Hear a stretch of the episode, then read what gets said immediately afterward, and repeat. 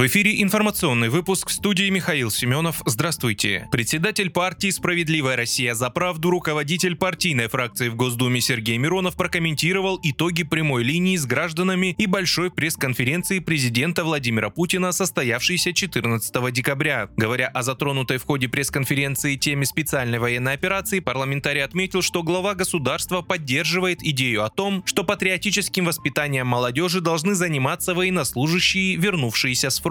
По мнению депутата, участники СВО лучше кого-либо смогут привить подрастающему поколению любовь к родине. Политик упомянул и о вопросе, которых в рамках прямой линии задал главе государства председатель Совета местного отделения партии СРЗП в городском округе Рефтинский Свердловской области Егор Перминов. Главной проблемой муниципалитета он назвал разруху в сфере здравоохранения, которая проявляется в нехватке оборудования, отсутствии ремонта в медицинских учреждениях, низких зарплатах медработников. Свое выступление Сергей Миронов заявил завершил цитатой Владимира Путина о том, что суверенитет России – главное, что обеспечит ее развитие.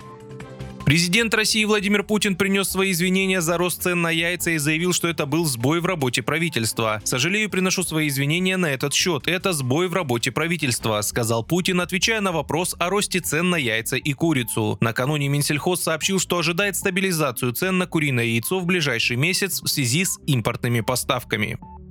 Суд в Челябинске впервые в России принял решение о прекращении гражданства двух братьев, приехавших из ближнего зарубежья за уклонение от воинского учета. Теперь они должны покинуть Россию или же будут депортированы. При подаче заявления на приобретение гражданства молодые люди предоставили заведомо ложные сведения, чтобы не нести воинскую обязанность. Исходя из этого, Центральный суд Челябинска принял решение о прекращении в их отношении российского гражданства, а затем, рассмотрев апелляционную жалобу, его оставил без изменений Челябинский областной суд сообщили в пресс-службе Главного управления МВД России по Челябинской области. В МВД уточнили, что решение о лишении гражданства приняли в отношении двух молодых людей 21 и 24 лет. При приобретении российского гражданства, как написали в пресс-службе, подлежащие постановке на воинский учет граждане обязаны явиться для этого в военкомат в течение 14 дней.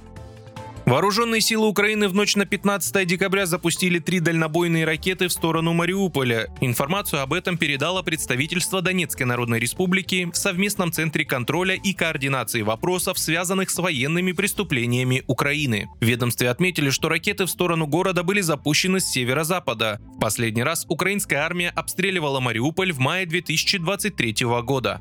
Вы слушали информационный выпуск. Оставайтесь на справедливом радио.